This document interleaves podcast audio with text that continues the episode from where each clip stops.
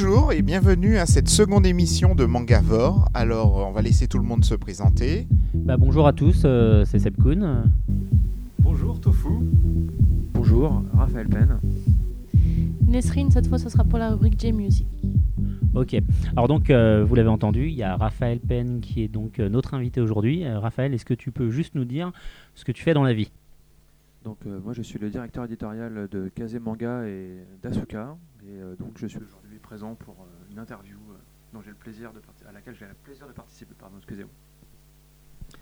Parfait. Alors du coup, aujourd'hui, dans le podcast, nous allons voir les rubriques habituelles. Donc on a l'actu, donc l'actu de la France et du Japon. On va voir l'actu J-Music donc avec Ness. On va avoir toujours de la musique. ce coup-ci, on va entendre un peu de Gary, qui est proposé par Sandlicious. On écoutera donc ensuite Raphaël à qui on va poser quelques questions. On va voir un peu plus tard une rubrique, une nouvelle rubrique qui arrive, qui est euh, une petite rubrique où on va un peu discuter entre nous de, euh, de ce qui nous plaît. Et donc aujourd'hui, on va vous parler de Pluto, de Urasawa. Ensuite, euh, la chronique de Tofu qui nous fait une petite surprise. Donc personne ne sait encore actuellement de quoi il va nous parler. Il nous réserve ça. Et vous ne le saurez jamais en fait, ce sera surprise à chaque fois. Elle va nous faire son hit parade, comme d'habitude. On aura ensuite un dossier sur le Young Seinen. Et enfin, des petites chroniques de la musique. Et ce sera fini. Voilà, donc eh ben, on va tout de suite commencer par les news. Et donc c'est parti pour les news.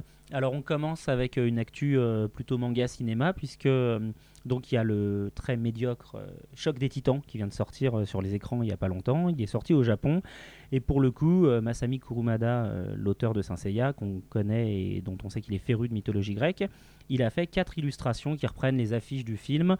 Euh, donc le résultat va évidemment faire, pla- euh, faire plaisir pardon, aux fans de Saint Seiya. Par contre, il faut juste se rappeler que Kurumada, bah, il dessine à peu près comme euh, quand il a commencé en 81 et que clairement, euh, tous ceux qui aiment le design de la série télé signée Shingo Araki vont être déçus parce que c'est loin d'être aussi beau. Toujours d'ailleurs sur euh, Kurumada, en ce moment, il y a dans les nouvelles séries du printemps, il y a Ring ni Kakaru voilà qui commence au Japon. Ben, on va continuer dans les nouvelles séries à Iron Man qui commence en série télé au Japon, Rainbow, adapté du manga euh, voilà de qui chez sort Kazemanga. chez. Kazemanga, d'ailleurs. Euh, bah, tant qu'on est dans la euh, J-culture, euh, il y a Uniqlo, donc la boutique de fringues qui vient d'ouvrir à Opéra, qui recommence une opération de t-shirt. Donc l'année dernière ou il y a deux ans, ils avaient fait une OP à l'occasion de l'anniversaire du Shonen Magazine et du Shonen Sunday. Là, ils lancent une collection plutôt internationale puisqu'il y a tout. Il y a des t-shirts Titi et Grominet, il y a des t-shirts Star Wars et il y a des t-shirts manga puisqu'on retrouve du Mazinger, du euh, Dragon Ball, du One Piece. Donc c'est l'occasion de, euh, bah, de, de s'acheter des t-shirts sympas, manga, officiels, autre part que dans des boutiques de Japanime. Alors, euh, en magazine, il y a les éditions Shueisha qui sort un nouveau magazine qui va s'appeler Shonen Jump Next. Et ça sera un magazine qui va s'adresser uniquement aux jeunes auteurs et ça va leur servir de plateforme pour recruter des auteurs pour le Shonen Weekly Jump. Donc euh, une espèce de, de tremplin pour, euh, pour les nouveaux auteurs, en plus de leur, euh, de leur concours. Voilà, exactement. Donc euh, c'est le meilleur moyen pour eux d'essayer de- d'avoir une sorte de petit vivier et éviter que tous les jeunes auteurs partent chez d'autres éditeurs. D'accord. Alors, euh, moi, je reviens à nouveau à Paris euh, après Uniqlo. Il faut savoir que pas très loin, justement, de cette boutique, il y a un restaurant un peu connu, entre autres, pour ses enterrements de vie de jeunes filles et ce genre de choses, qui s'appelle l'American Dream, qui est un resto, bar, boîte de nuit, euh, plutôt ambiance américaine d'habitude. Et bah, ils font une expo manga en ce moment. Donc, le truc s'appelle Japanese Bistro. Et bah, voilà. Donc, si vous êtes dans le coin, n'hésitez pas à passer voir ce que ça donne. Et puis, bah, venez nous dire si c'était bien ou pas, du coup. À compter du, du numéro 20 du Young Jump, Zetman va passer mensuel. Il n'y aura plus qu'un seul épisode par mois, donc maintenant la série va passer de 4 volumes par an à seulement 2 volumes. High School of the Dead euh, débute en dessin animé au mois de juillet. Exact. Euh, Le premier trailer, d'ailleurs, est disponible sur Internet. Euh, Vous pouvez le retrouver sur Mangavore. Voilà, cet été il y aura le quatrième film de Naruto Shippuden. Et euh, pendant le salon du livre, Kana a annoncé qu'à la fin de l'année, ils allaient sortir une édition de luxe de Pluto. Déjà. Déjà Ouais, Euh, déjà. Eh ben, tant mieux, tant mieux.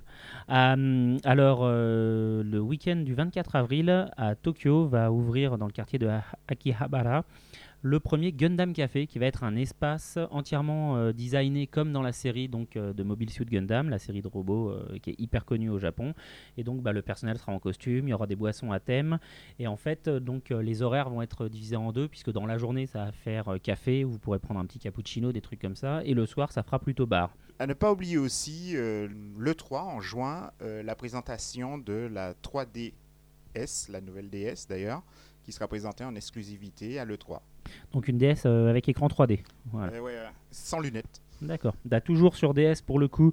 euh, Il y a Pokémon Black and White qui arrive. Alors, ça n'a rien à voir avec euh, le titre de Michael Jackson. C'est juste la nouvelle génération de, de Pokémon, sachant que nous, on vient d'avoir euh, du coup les euh, Gold et Silver qui viennent d'arriver, qui sont des énièmes portages de la version euh, Game Boy. Là, on espère enfin avoir quelque chose euh, qui fait de la 3D, des, des combats un peu plus sympas. Quelque chose de nouveau en fait, et non pas euh, encore une ressucée euh, d'un épisode euh, qui a déjà été vendu à des millions d'exemplaires. Ah oui, cet été aussi euh, commence un nouveau, en fait, une nouvelle boîte qui va lancer du manga qui s'appelle Mangako, en fait, mais ça sera pas du tout en papier, ça sera sur l'iPhone et tout, tout type de smartphone. Et donc, ils vont présenter des, des contenus manga inédits faits spécialement pour l'iPhone et les différents types de sma- smartphones. C'est en France ou au Japon ça? En France, en, France, en France. D'accord, ok. Euh, alors toujours en France, euh, en ce moment, c'est l'expo Gosse de peintre de Takeshi Beat Kitano, donc euh, qui se tient à la Fondation Cartier à Paris, et ça dure jusqu'au mois de septembre, donc il n'y a aucune excuse pour pas aller découvrir un peu ce que fait cet homme en dehors des films. Alors, et puis pour finir, dans ma partie, alors trois petites conventions au salon, si vous voulez, à ne pas oublier dans les mois qui viennent. Bon, bien sûr, il y a le sempiternel Japan Expo du 1er au 4 juillet, mais c'est surtout qu'il y a, j'aime bien son nom, du 5 au 6 juin, Japanim, un salon euh, qui va se passer à Nîmes. Ouais, tout Ouais, à fait, exact. juste pour le style, je trouvais ça bien. et il y aura du 29 au 30 mai, euh, Geek et Musique, un festival euh, qui aura lieu à Marseille.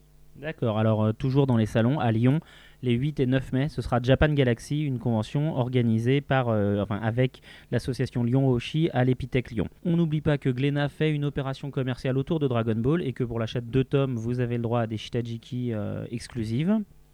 Dans les petites news euh, commerciales, on a Berserk Statue, le site qui a été partenaire euh, de l'opération 10 ans de Mangavore, euh, qui devient en fait euh, européen. Et donc, euh, bah, désormais, si vous kiffez vraiment euh, les euh, figurines Art of, enfin les statues Art of War de Berserk qu'ils font, et bah, vous pouvez les commander de toute l'Europe. Il y a Shiki, euh, le manga justement de Kaze qui est annoncé en dessin animé là. D'accord.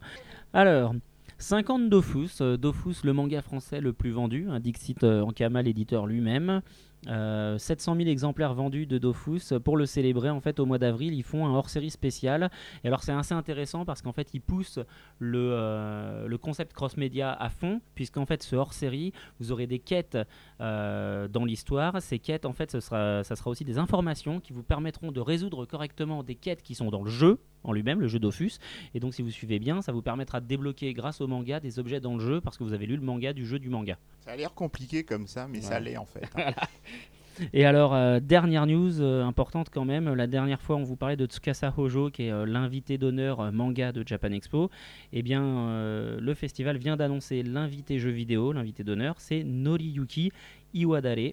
Alors, euh, le nom comme ça vous dit rien, mais en l'occurrence, euh, c'est un grand homme, puisque ce compositeur a fait les musiques de Lunar, les musiques de Grandia, et surtout les musiques de Ace Attorney Phoenix Wright. Ah, je reste aussi d'ailleurs sur Tsukasa Ojo. Le 8 septembre, Panini sort Family Compo euh, en manga enfin. Et ben voilà, bah du coup là on a fait le tour de l'actu euh, en France et au Japon, et je crois que c'est l'heure de l'actualité J-Musique. Donc, euh, dans la chronique G-Musique de ce mois-ci, je vais faire un peu le tour des concerts et des sorties CD en France. Je vais commencer par le concert le plus urgent, c'est-à-dire celui qui aura lieu la semaine prochaine au salon Love in Japan. Je pense que certains d'entre vous le savent déjà, je parle de Hit, H-I-T-T. Ce beau jeune homme, bon, là je mets des guillemets, parce que c'est pas spécialement mon genre, mais je sais que beaucoup de fangirls fondent pour lui. Donc, ce beau jeune homme a débuté une tournée européenne en mars, qui se prolongera jusqu'en mai. Nous aurons droit à plusieurs dates en France, dont l'une lors du nouveau salon Love in Japan le 24 avril.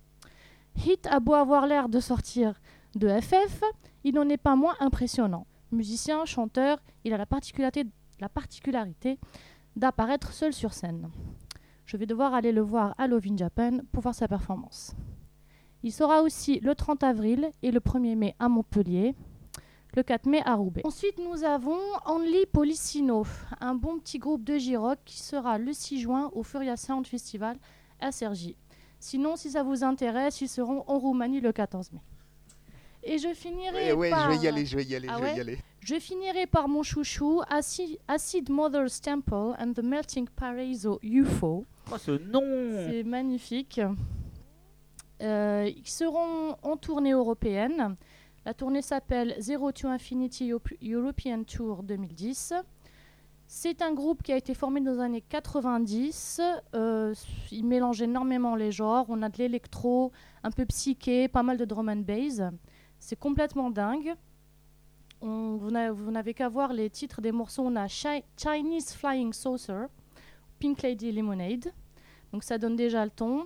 Ils seront au festival euh, Villette Sonic le 3 juin et le 5 au Ground Zero à Lyon. En ce qui concerne les albums, on a pas mal de sorties en Europe. Rien à voir avec mon époque où je faisais un pèlerinage tous les week-ends dans les magazines de Japanim pour écouter les nouveautés et les vieilleries bien évidemment. Le seul hic, c'est que la majorité des sorties sont en Allemagne.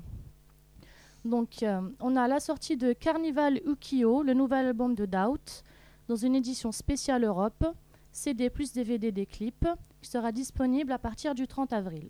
J'ai écouté quelques morceaux et cet album est assez varié, très vivant, on dirait même que c'est un peu rigolo. J'avoue que ça m'a fait parfois penser plus à de la J-pop qu'à du J-rock, mais bon, c'est l'originalité du groupe et c'est vraiment pas mal.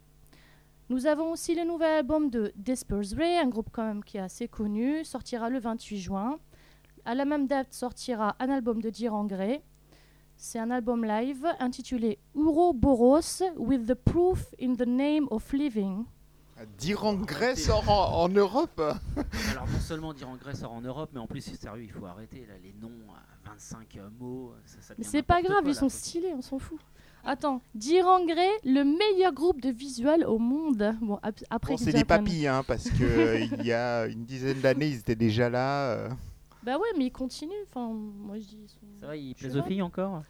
Bah écoute, moi je les aime bien, elles Oui, chantent les assez euh, mamies. plutôt sexy. Les mammifilles. Les ma- ah, mais ça va, je ne suis pas une mamie, arrêtez Un peu de maintenant. respect avec Ness. s'il te plaît. Donc, on va finir avec mon petit coup de cœur qui s'appelle Puffy Shoes. Donc, déjà, le nom de groupe, il en jette. C'est un tout nouveau duo. on ne rigole pas, s'il vous plaît. Puffy Shoes, c'est très mignon. Donc, c'est un nouveau duo qui est né au mois de mai 2009. Ce sont deux filles. Elles s'appellent Usagi et Neko. Donc, lapin et chat.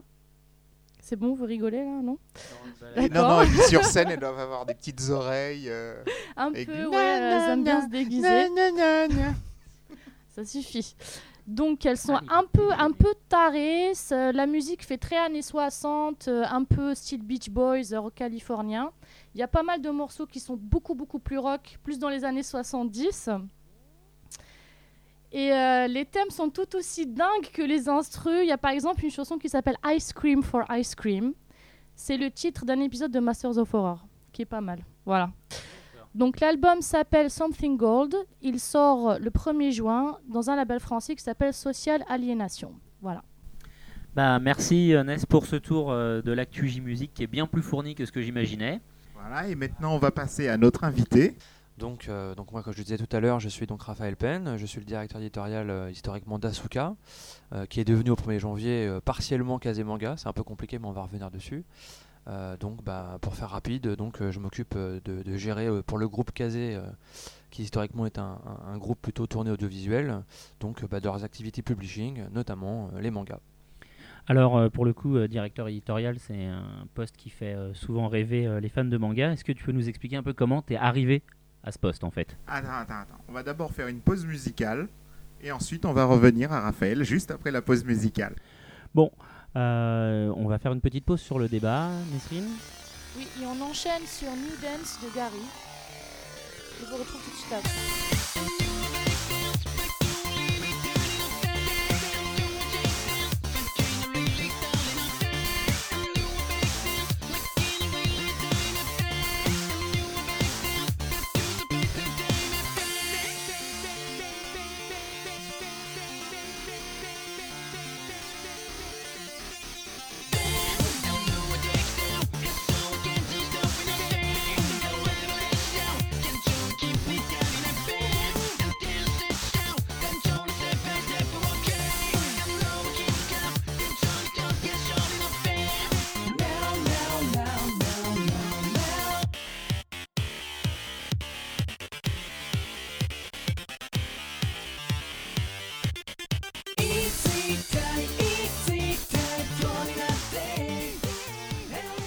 Est-ce que tu peux nous expliquer comment, euh, bah, quel a été ton parcours pour euh, arriver euh, directeur éditorial d'une maison de manga? C'est un petit peu long à résumer en quelques minutes, mais je vais faire quelques raccourcis qui vont être nécessaires. Pas de souci. Donc, euh, bah, tout d'abord, euh, moi j'ai commencé à me passionner pour cette culture euh, devant le Club Dorothée, comme beaucoup d'autres éditeurs, directeurs éditoriaux d'autres maisons d'édition. Donc, je suis arrivé un petit peu dans ce milieu par une rencontre, donc qui, qui m'a permis, de passer du côté fan au côté, je dirais, professionnel, euh, même si ça s'est fait dans la durée. Et puis donc, euh, j'ai travaillé très longtemps euh, au sein d'une société. euh, qui, euh, a commencé par des boutiques et qui est devenu éditeur, qui est donc euh, la société Tonkam. Donc euh, j'ai euh, eu l'occasion de travailler pendant quelques années donc, euh, dans cette société et donc euh, d'évoluer au sein euh, de ce marché qui était naissant. Euh, et puis donc après bah, quasiment une dizaine d'années, euh, le moment est venu pour moi de, me lancer euh, seul dans une aventure euh, de- de- d'entrepreneur. donc j'ai créé euh, ma propre société et le label Asuka par cette occasion. D'accord. Ça, c'était en quelle année déjà? C'était donc, euh, ça s'est fait, j'ai créé la société en juillet 2003 et les premiers mangas sont sortis en février 2004 D'accord. pour être précis. Et donc, euh, donc bah, je me suis un petit peu improvisé éditeur. Donc, euh, ça s'est vu d'ailleurs. J'en suis désolé pour les premiers fans et les premiers lecteurs dans les premiers livres que nous avons publiés, qui n'étaient pas forcément aussi beaux que ceux que nous pouvons faire aujourd'hui. Le passé, c'est le passé, faut oublier. Non, il faut jamais oublier d'où on vient. C'est mais très c'est vrai que important. oui. oui, oui. Puis non, mais c'est vrai qu'effectivement, euh, ça permet de voir le chemin qui a été fait. C'est vrai qu'entre le premier Hungry Heart où il y avait des problèmes de papier, des trucs comme ça, on voit euh, clairement euh, Ikigami par exemple qui a un bouquin magnifique. Bon, bah, merci beaucoup, on est ravis de le faire ce titre en tout cas, on reviendra dessus après. Euh, donc euh, au niveau donc, euh, du parcours, donc, bah, après donc, euh, un certain nombre d'années en, en totale indépendance euh, sur ce marché très compétitif, euh, il est devenu quasiment impossible pour nous de continuer à exister euh, sous cette forme. D'ailleurs je pense qu'aujourd'hui il n'y a quasiment plus aucun éditeur, éditeur, enfin, éditeur indépendant pardon, euh, à part peut-être Kiyun et, et peut-être Taifu. Voilà, oui. Euh, C'est-à-dire voilà, oui, il y en a plein de petits, mais exemples, dans quoi. ceux qui comptent, enfin pas ceux qui comptent, mais je veux dire dans ceux qui ont une importance, euh, une, une représentativité importante sur le marché, c'est vrai qu'ils ne sont pas les gens ceux qui sont indépendants. Ouais. Ouais, non, mais ça devient vraiment très difficile. hein. Se connaître de nouveaux titres. euh, par exemple, quand euh, tu as commencé, tu as fait connaître des titres un peu hors du commun comme Love My Life, etc. C'est vrai que ce genre de titre, ça doit être quand même beaucoup plus difficile à faire connaître aujourd'hui. Euh, bah, c'est vrai qu'à l'époque il y avait un peu moins de production. D'un autre côté, c'était un peu le seul moyen pour Asuka d'exister, c'était d'éviter la lutte effrénée sur les shonen qu'on ne pouvait de toute façon pas acquérir, en tout cas ceux qui étaient attendus par le public. Donc c'était une des occasions, je dirais, de, faire parler de la petite maison d'édition en, lançant des projets un petit peu novateurs ou un petit peu culottés, si je puis dire. euh, à une époque où effectivement c'était encore possible. C'est vrai qu'aujourd'hui ça devient quand même assez impossible, c'est quasiment invisible quoi, ce genre d'initiative aujourd'hui. Et alors du coup, oui, euh, c'était plus possible de rester indépendant. Donc qu'est-ce qui s'est passé à ce moment-là? Eh bien, tout simplement, euh, le groupe Kazé, qui historiquement euh, était plutôt connu donc, pour ses, programmes audiovisuels et ses séries à la télévision, euh, sur un marché un peu, je dirais, chahuté qu'est le DVD, et puis donc dans le but aussi de, diversifier ses activités pour être un groupe présent sur, tous les supports, que ce soit DVD, CD audio avec de la J-pop notamment, vente télé, bon, bah, il était important pour eux de commencer à imaginer, je dirais, avoir un label éditorial papier pour... pour cross-promotionner les produits, euh, les produits qu'ils produisaient donc, euh, en animé. D'accord, donc l'idée c'était d'avoir, euh, genre, acquérir la licence du manga, de l'animé, les CD, les goodies. Voilà, d'être sur le mix média, comme ils aiment bien appeler ça, nos amis japonais. Donc, plutôt sur une initiative, je dirais, qui, qui cross-promotionne la licence sur, sur plusieurs publics et donc sur plusieurs médias. Quoi. D'accord. Du coup, donc euh, Asuka a été racheté par Kazé à ce moment-là. Tout à fait. Donc, euh, Cédric Lizardi, qu'on- qu'on- que j'avais pu rencontrer euh, de, par le passé, évidemment, puisque petit marché dans le début des années 90 euh, est devenu gros marché en 2010. Mais c'est vrai qu'on on se connaissait de longue date et c'est vrai qu'il y a eu cette opportunité pour lui de, de- racheter ce label éditorial qui était un petit peu en difficulté, hein, il faut le dire. Et donc, bah, il, a, il a su donner, je dirais, un élan et un- une nouvelle vision éditoriale euh, à ce label avec justement des, des- productions euh, euh, achetées effectivement en dessin animé et en, manga, comme on peut l'être par exemple Le Chevalier des Lions, Déon, pardon, excusez-moi, ou la, nouvelle édition de Kutonoken, ou ce genre de productions en fait, qui ont pu sortir sur les deux supports. D'accord. Et donc le rachat par Kazé c'était en. Alors ça s'est fait, en, ça a pris du temps, mais ça s'est fait en- officiellement en mai 2007. En mai 2007, Donc il y d'accord. a déjà trois ans. Et alors je crois savoir que depuis, il y a eu un autre événement euh, majeur dans la vie de Asuka Kazemanga. Oui, c'est vrai que j'en ris souvent, mais euh, c'est c'est un label qui est en constante mutation. Euh, c'est vrai qu'on a été indépendant, on est ensuite passé sous le, sous le label Kazé, et puis ensuite le label Kazé est passé sous, sous donc le, le label japonais, puisqu'on a été racheté en août dernier par les sociétés donc Shueisha, Shogakukan et Shopro, qui sont donc euh, bah, trois grosses sociétés euh, d'édition euh, qui appartiennent au même groupe, euh, euh, et donc euh, qui, sont, euh, qui sont donc spécialisées dans plein de choses, mais euh, notamment dans le manga. Et, euh, donc euh, ça nous donne une nouvelle perspective, une nouvelle vision euh, pour l'avenir. Et maintenant qu'Asuka a pris le nom de Kaze, est-ce que ça veut dire que vous allez sortir principalement des adaptations, de, des adaptations en animé et faire du cross-marketing euh, dans la même boîte avec les animés plus manga? Alors là, euh, Al, tu as sauté pas mal d'étapes, mais euh, pourquoi pas, on peut directement enchaîner sur ce sujet. Donc c'est vrai qu'il y a deux choses qui se sont passées lors de ce rachat, donc sur lesquelles je voudrais revenir rapidement. La première, c'est que on avait pris un virage l'année dernière assez, euh, assez marqué sur le boy love, et pour nous c'était important d'avoir, de garder cette communauté qui est très active, captive sur nos produits. Donc c'est pour ça qu'on a gardé Asuka pour le boy love notamment. Euh, parce que bah, on avait quand même beaucoup communiqué euh, autour d'Asuka sur le Boy Love et que c'était difficile de, de- de- passer tout de suite sur une nouvelle marque alors qu'on était encore en pleine, euh, en pleine action promotionnelle. Donc on a gardé Asuka parce que bon, bah, c'était aussi un label qui nous tient à cœur, principalement pour les séries qui étaient commencées et qui allaient se terminer, comme Bokurano par exemple, ou Dragon, il y avait quelques séries comme ça, ou Battle Club. Et pour le futur, bah, pour continuer à développer le Boy Love. Kazemanga a été une nouvelle initiative, c'est-à-dire que ce rachat euh, a entraîné, euh, je dirais, quelque chose qui était déjà dans l'air du temps chez Kazé, qui était donc de basculer le label euh, éditorial sous la marque Kazé. Pourquoi? Bah Parce que c'est quand même plus intéressant d'avoir une seule marque que d'en avoir deux, qui évidemment pour les professionnels sont, sont la même, mais pour les clients ne sont pas forcément, C'est pas la même c'est pas forcément évident, c'est pas la même image, etc. Donc ce rachat a permis, je dirais, de lancer Kazemanga. Donc c'est pas Asuka qui est devenu Kazemanga, c'est plutôt on a créé une, une initiative euh, clairement marquée autour de Kazé, dans laquelle bah, les séries en cours qui étaient très populaires comme Ikigami ont naturellement basculé euh, dedans, et puis bah, tout un tas de nouvelles séries ont été publiées. Notamment, comme tu le disais, des séries issues de nos maisons mères, euh, pour lesquelles bah, on espère pouvoir travailler très rapidement sur de la cross-promotion animé-manga.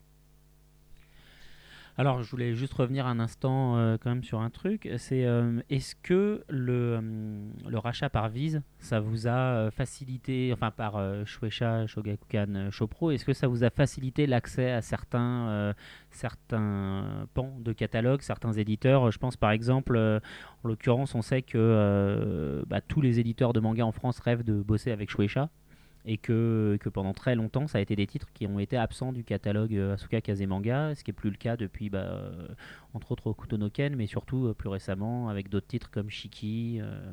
Est-ce que c'est quelque chose qui a été facilité par le rachat par Kazé ou est-ce que c'est quelque chose qui a été facilité par le second rachat? Alors, je dirais que des choses ont commencé à être facilitées par le rachat de Kazé. Forcément, euh, historiquement, ils étaient très proches de Kodansha, par exemple, euh, par le biais de tous les animés qu'ils ont pu faire, que ce soit Negima, euh, etc. Il y en a un certain nombre. Du coup, ça nous a ouvert des portes déjà une première fois avec des maisons d'édition telles que Kodansha, telles que Square Enix, pour laquelle on est très fier de travailler avec, puisqu'on a quand même quelques propriétés sympathiques, comme Nabari, qui que j'aime particulièrement. On a pu donc, grâce au rachat donc, de, la trilogie animée de Ken euh, par Kazé animé pour la sortie cinéma, avoir la chance de travailler sur la réédition du manga. Donc là, je tiens à préciser que c'est pas Shueisha qui, euh, qui détient les droits aujourd'hui, c'est euh, North Star Pictures, qui est une société donc, qui appartient à l'auteur, entre autres.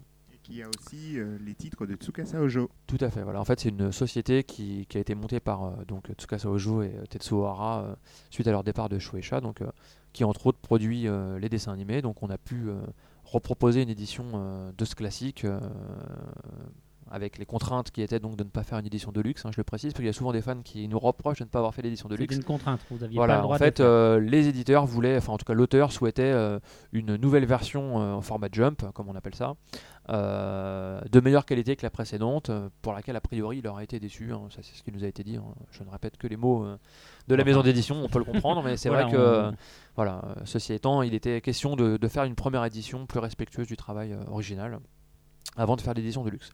Euh, alors donc pour revenir euh, au rachat, je m'égare, excusez-moi, je suis bavard.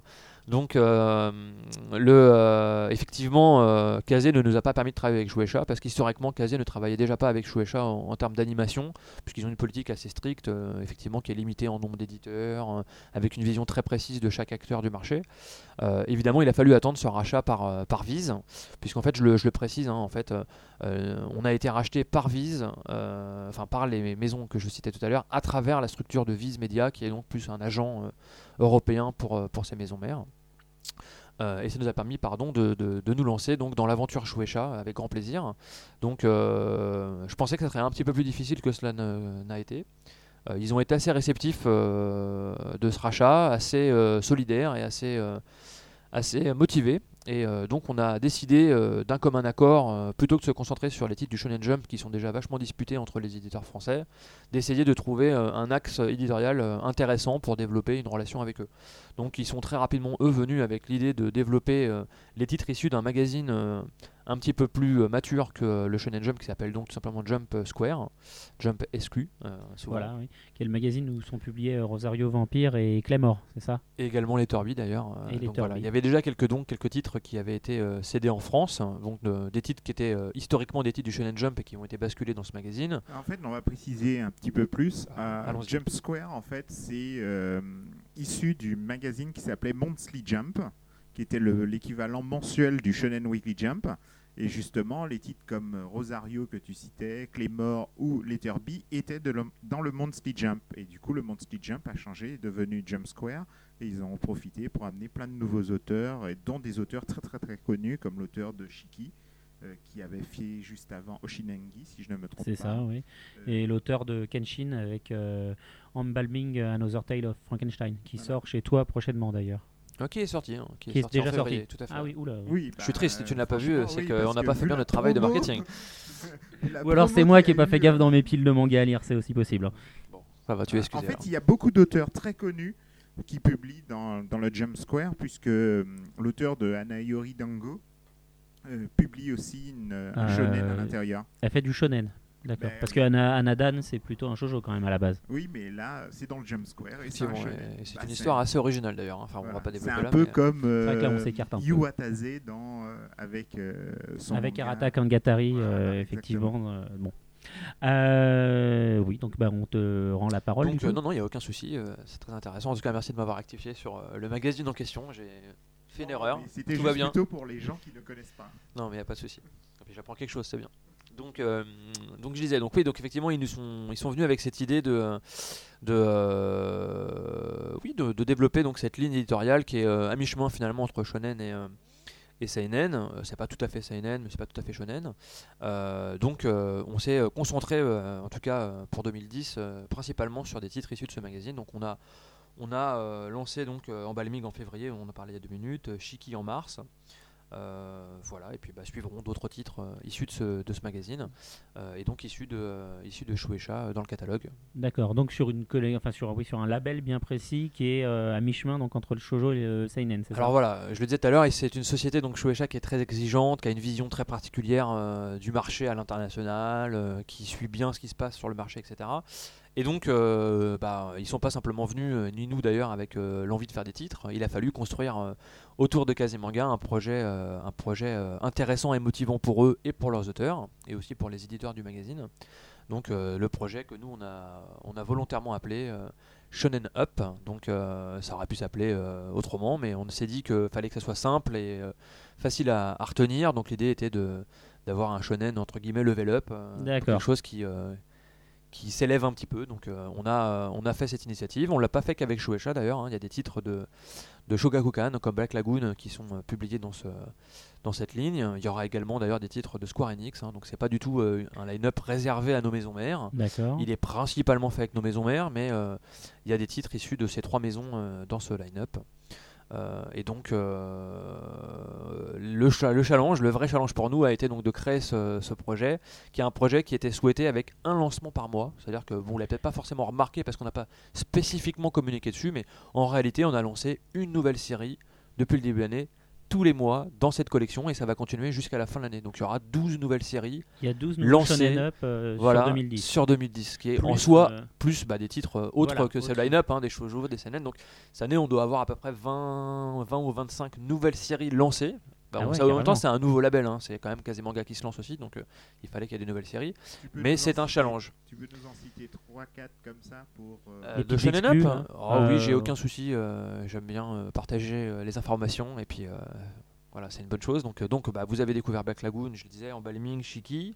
On avait Close Road, qui d'ailleurs n'est pas un titre issu de, euh, du magazine, euh, du magazine, euh, comment dirais-je, euh, Square. Square, mais du magazine Ultra Jump. Donc euh, c'est un CNN originellement, mais il collait bien à l'esprit, donc on l'a mis dans cette collection. On aura donc au mois de mai le titre que moi je préfère, qui s'appelle en japonais Aono Exorcist et qui s'appelle Blue Exorcist en français et à l'international, qui est un, un- donc un, un- shonen pur chouche, mais avec un, contenu un petit peu plus un petit peu plus mature. En juin, on a Rine de Rumiko Takahashi, qu'on a déjà annoncé un petit peu. Ça sera un Shonen Up? Ça sera un shonen up parce qu'on a considéré que Rumiko Takahashi euh, a beau être publié dans le Shonen Sunday avec un magazine shonen, bah c'est quand même du shonen euh, qui s'adresse plus à un public adulte puisque bah je pense pas que le lecteur de Naruto soit euh, particulièrement captivé par le, le traitement d'histoire et les dessins de Rumiko Takahashi. Donc on s'est dit que ça collait plus pour nous à l'idée d'un shonen up que d'un seinen et on voulait surtout pas le communiquer comme un shonen parce que ça s'adresse pas du tout à cette cible à notre Oui, Selon nous, quoi. Bien sûr. Donc voilà. c'est Kazé qui a uriné. C'est donc Kazé qui a uriné. euh, on a eu beaucoup de mal à l'obtenir, mais euh, il est vrai que c'est un éditeur, un auteur pardon, qui ne vend pas énormément en France, euh, pour lequel, euh, on va dire, l'éditeur de la précédente série euh, a encore quelques difficultés euh, à, terminer la série. Et euh, comme euh, c'est pas un scoop, il y aura très certainement un dessin animé et que on se positionne effectivement sur la cross promotion, bah, on s'est euh, on s'est motivé et on a essayé de motiver l'éditeur japonais qui nous a confié le titre. Alors donc c'est un peu un challenge et un risque en même temps pour nous, mais on compte en tout cas sur le, le public euh, et les fans de Rumiko Takahashi. En juillet, on aura Kurenai, Kurenai donc qui est un, également un manga de, de Jump Square qui existe en animé, Qui est plutôt connu, hein. qui est plutôt roman, connu, c'est tiré d'un roman effectivement. Ouais, ouais. Euh, donc le, le dessin animé en DVD et euh, le manga seront lancés à Japan Expo. D'accord? Euh, je coupe le scoop tout de suite, il n'y aura pas l'auteur, hein, je préfère préciser. Mais en tout cas, on lance le produit effectivement euh, à Japan Expo. Euh, c'est une des séries d'ailleurs qui marche le mieux dans le, dans le Jump Square. On aura en août euh, une mini-série en deux tomes qui s'appelle Tista. Tista, c'est un peu Gunslinger Girl, mais version, euh, version plus shonen et plus euh, commerciale. Qui est très sympa en deux tomes donc intégral. Et en septembre, on aura Shikabane Hime, qui est un titre de Square Enix, qui a eu deux saisons en animé, qui est plutôt, plutôt dans la mouvance des- de l'exorcisme et de l'action, avec une lycéenne en, en personnage principal. Il y a déjà 12 ou 13 volumes au Japon, donc c'est un hit de Square Enix. Et, euh, et voilà, et ainsi de suite, et on aura d'autres titres euh, d'ici la fin de l'année. euh, qui Bah, c'est des belles révélations. Merci Raphaël. Bah, de rien, je vous en prie. Merci Raphaël pour toutes euh, ces informations euh, précieuses. Et alors le morceau qu'on écoute maintenant, Ness? On va écouter Hey Now, toujours de Gary.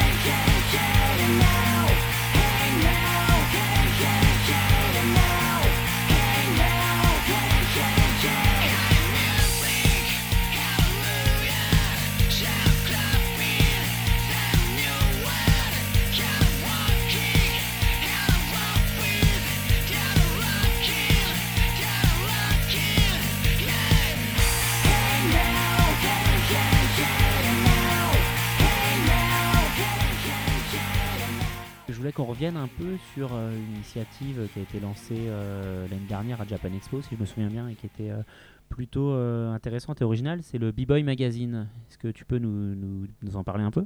Oui, alors donc bah, le B-Boy Magazine, donc je voudrais juste reparler un tout petit peu avant de- des origines du Boy Love chez Asuka. Donc on avait fait quelques initiatives qui, ont, qui ont été en fait euh, un petit peu euh, une suite de hasard, puisqu'en fait le premier Boy Love qu'on a publié c'était euh, par extension un titre de Setona Mijishiro, qui est un peu notre auteur shoujo fétiche. hein. Tous les éditeurs ont un peu leur, leurs auteurs. Bon, à nous, c'est notre auteur shoujo. Alors pour les auditeurs, Euh, juste, je rappelle, c'est l'auteur du jeu du chat et de la souris et de l'infirmerie après les cours, c'est ça? Voilà, et de Voilà. XD notamment.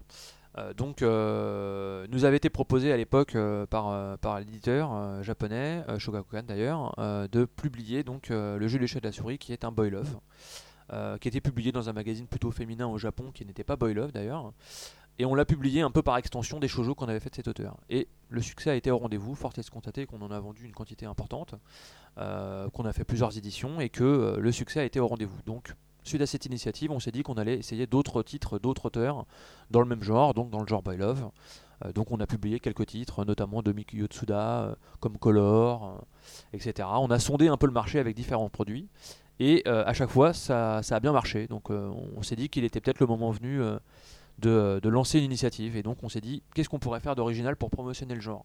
C'est vrai qu'il n'y a pas beaucoup de support pour promotionner ce genre de titre, puisqu'en général les magazines reçoivent assez, assez euh, avec inquiétude euh, des campagnes publicitaires euh, pour le Boy Love dans leur magazine. Que les sites internet sont souvent des sites un peu pirates pour parler de ce genre. Donc on s'est dit qu'est-ce qu'on peut faire? Et on a décidé de, tenter l'aventure avec l'éditeur Libré en publiant donc le B-Boy Magazine qui historiquement est l'un des, des- magazines pionniers du genre au Japon qui a plus d'une dizaine d'années voire une quinzaine d'années d'existence et on s'est dit que ça pourrait être intéressant de proposer un magazine de découverte qui proposerait euh, tous les trois numéros euh, un renouvellement de titres euh, à découvrir en prépublication. Encore une fois c'était culotté. Euh, bah oui, carrément, parce que j'ai envie de dire, euh, un magazine de Boys Love, euh, c'est déjà euh, hyper sectorisé.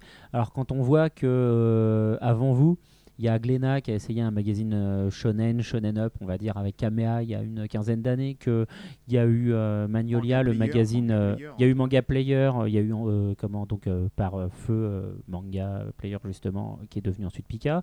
Et puis il y a eu Magnolia chez Tonkam.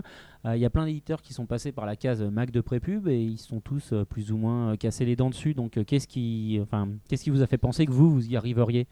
Alors moi euh, personnellement je pense, euh, je peux pas parler de Kamea parce que c'était un peu particulier comme projet, mais euh, ni Manga Player parce que ça remonte à loin, mais enfin je pense que par exemple un projet comme Magnolia c'est pas un projet pour moi qui a été un échec, hein, très clairement. hein. Je veux dire c'est un, un magazine qui je pense a été peut-être peut-être euh, mal, euh, mal perçu par les, les dirigeants de l'entreprise qui l'ont publié, mais euh, je pense que tous les titres qui ont été publiés dans ce magazine ont fonctionné par la suite et ont été dans les best-sellers. Quoi. Il me semble que parmi eux ont été l'un des, a été l'un des shoujo les plus vendus euh, de cet éditeur. Donc euh, Ouais, c'est vrai qu'il me semble que tu as travaillé en plus sur Magnolia. Mm, Ouais, c'était dans une autre vie, en quelque sorte.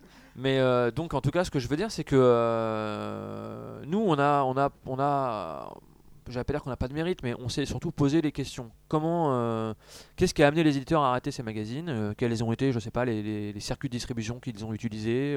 Euh, Quelles ont été les règles de fonctionnement qu'ils avaient mis en place? Et puis, on s'est dit, essayons de faire quelque chose de différent. Donc, c'est vrai que Première chose, on, est parti sur, sur l'optique que c'était un magazine promotionnel. C'est-à-dire qu'on n'est pas parti dans l'optique de faire de l'argent avec ce magazine. Ce magazine a pour vocation de faire la promotion des titres qui vont être publiés par la suite. Ça veut Donc- dire que vous perdez de l'argent sur le B-Boy Magazine Bah, on aurait pu en perdre. C'était l'objectif. On avait défini, on va dire, une enveloppe euh, équivalente à un budget marketing. Et plutôt que payer de la publicité, bah, on s'est dit on va faire un magazine publicitaire de promotion pour nos titres. Donc, à partir de ce principe, on était parti, du, euh, de- on était parti dans l'optique de perdre de l'argent et c'était euh, contrôlé. Donc, euh, on n'avait pas du tout la même optique, je pense, que, que des éditeurs qui avaient fait un magazine dans l'optique de quand même rentabiliser le magazine en faisant un petit peu d'argent, je pense. Ensuite, on s'est dit qu'il fallait que les titres se renouvellent très régulièrement. C'est vrai que ce genre d'initiative en France, on n'est pas dans une culture de prépublication. On veut le produit très vite. Bon, à l'ère d'Internet, je pense que c'est un peu devenu euh, un la tradition. Voilà. Donc, euh, on s'est dit, il faut absolument que tous les trois numéros, on renouvelle au moins la moitié du magazine. Donc, des titres arrêtent d'être publiés dedans et sortent en relié et sont remplacés par des nouveaux titres à faire découvrir pour en faire la promotion. Donc, c'est vraiment un magazine de tremplin, quoi, finalement. C'est pas du tout un magazine de prépublication comme on pourrait le penser. Mais vous n'avez Voilà. pas eu peur que, euh, du coup, les gens se disent bah, je vais pas acheter le mag, dans trois mois je vais avoir le volume relié? Eh ben, il y en a qui doivent le faire, j'imagine. Oui. Mais on est parti du principe aussi qu'il n'y avait pas d'offre sur ce, sur ce créneau, que les gens étaient demandeurs, qu'il y avait très peu d'éditeurs qui en proposaient. Bon, même si aujourd'hui, euh, Taifu, par exemple, s'est complètement euh, lancé dans l'aventure, euh, il reste encore quand même, je pense, un manque, un manque de, de productivité au niveau titre. Donc on s'est dit, le risque est limité quand même. Finalement, à l'époque, il y a très longtemps, une boutique comme Tonkam était capable de vendre des quantités incroyables de livres en VO. euh, je sais pas, il devait vendre, je sais pas, peut-être 4 ou 5 000 exemplaires euh, de, euh, de Dragon Ball en version originale. Il n'y avait pas d'offre, on les vendait en japonais. Donc, ou même plus, voilà. Donc, euh, toujours est-il, il n'y avait pas de raison qu'on soit pas capable de vendre euh, quelques milliers d'exemplaires de ce magazine qui était en plus pas très cher. Voilà. Donc on est parti de ce principe, on a eu beaucoup de mal à convaincre notre direction. Euh, on y a été, on a un peu pris des risques, mais au final, rien qu'à Japan Expo, on a écoulé, je crois, 1200 ou 1300 pièces en quelques jours au salon. Et on avait tiré le premier magazine à 10 000 exemplaires. Il n'y a plus de stock, donc évidemment, il y a eu des retours. On doit être à 7 ou 8 000 exemplaires vendus du premier magazine. Ce qui est très honnête, oui. Ce qui est très euh, honnête, je pense, pour un magazine de publication et même pour un manga de nos jours. Voilà, surtout pour c'est plus qu'un boy love euh, qu'on avait pu publier avant. Ah bah, c'est euh, même plus que certains shonen. hein. oui, aussi, voilà. Donc on aurait pu penser que l'intérêt allait redescendre au deuxième volume, donc on n'a pas imprimé plus de numéro 2, on en a même imprimé un peu moins, et on a été en rupture à la sortie. Et ensuite, bah, numéro 3, on a augmenté le tirage, numéro 4, on a augmenté le tirage en faisant plus de pagination et on a changé de prix. Euh, et puis on est stabilisé, là on est à, euh, à peu près à 15 000 exemplaires d'impression pour à peu près euh, 10-12 000 exemplaires vendus. Donc c'est incroyable. C'est carrément Euh, très c'est bien, parmi quoi. nos meilleures ventes. Quand on discute avec des réseaux comme la Fnac ou le Virgin, ils nous confirment que c'est ça qui est notre meilleure vente aujourd'hui. Ça Du vend coup, plus le- qu'Ikigami par exemple en moyenne. C'est incroyable. Mais Du coup, voilà. le, le B-Boy, ouais, lui, il est disponible. Il est pas disponible en kiosque. Il est disponible. Oui, on avait pris aussi cette optique, c'était de ne pas proposer le titre en kiosque parce que bah, le kiosque ça implique euh, des taux de retour très importants et donc des besoins d'impression beaucoup plus importants et de la gâche qui donc viennent plomber le budget. Je rentre pas trop dans les détails, mais on s'est dit on va proposer un magazine qui va être vendu à côté des mangas, là où le public se trouve. On va pas demander aux gens d'aller l'acheter ailleurs de là où ils achètent leur, leur manga habituellement.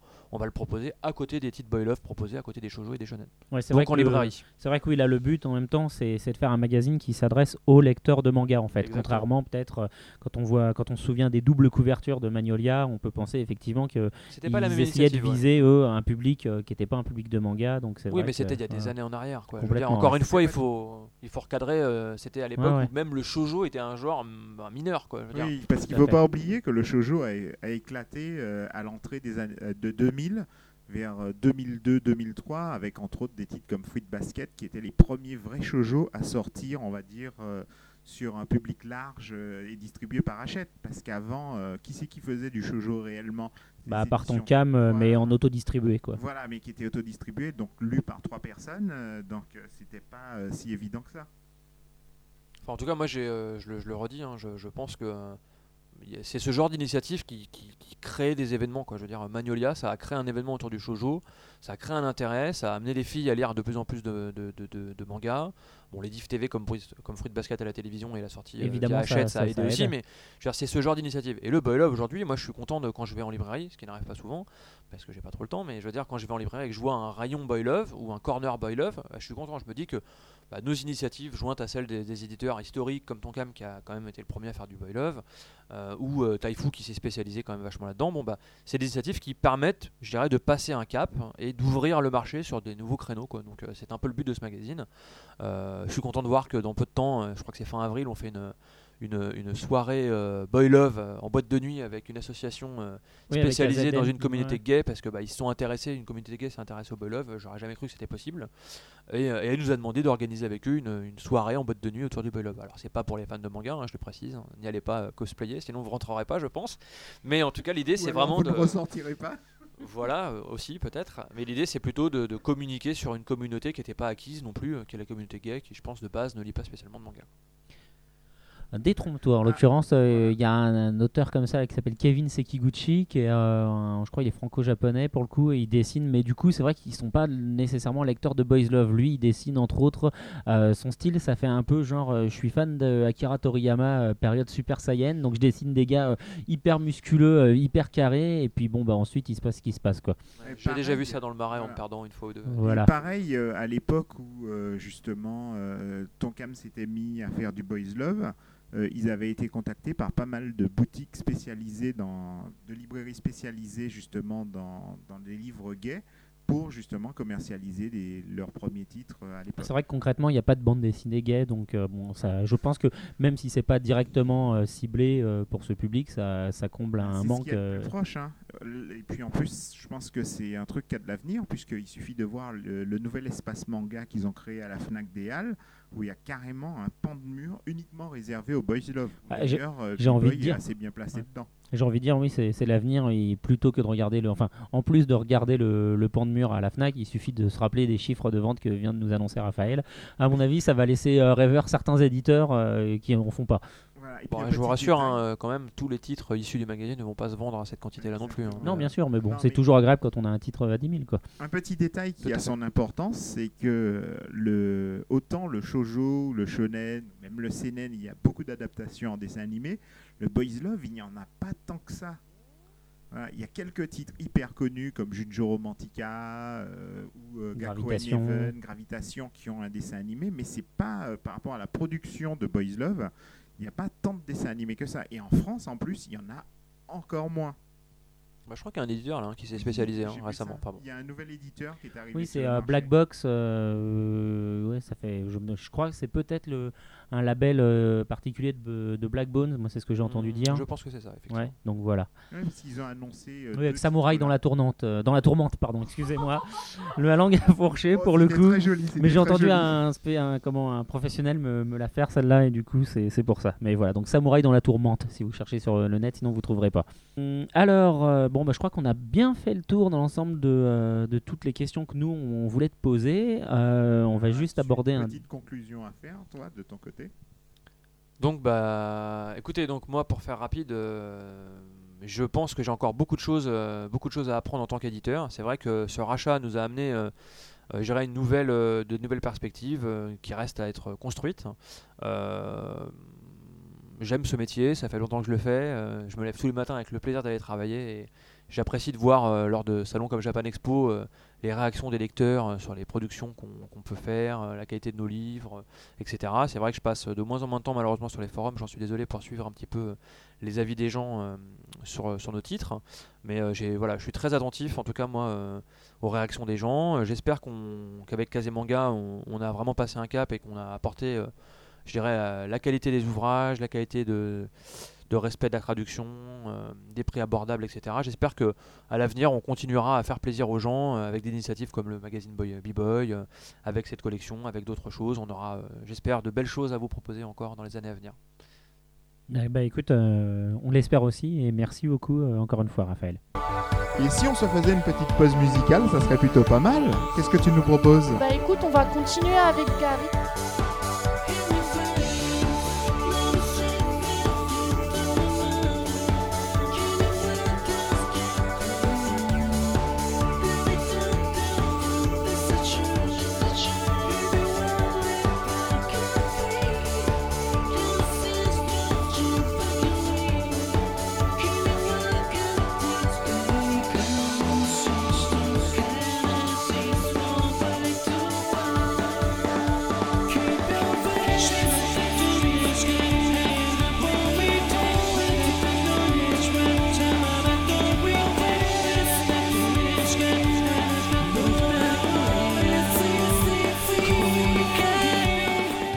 Et maintenant, c'est l'heure de la chronique de Tofu. Alors de quoi tu nous parles aujourd'hui Eh bien, chronique de Tofu, épisode 235, la revanche de Tofu. Depuis le dernier podcast, nous avons reçu beaucoup de courriers, standing ovation, près de 14 sacs postaux. Enfin, j'ai surtout reçu beaucoup de courriers, devrais-je dire, pour mieux rendre justice à mon incroyable popularité au vu des 12 sacs et demi de courriers de louanges enflammés qui m'étaient plus particulièrement destinés.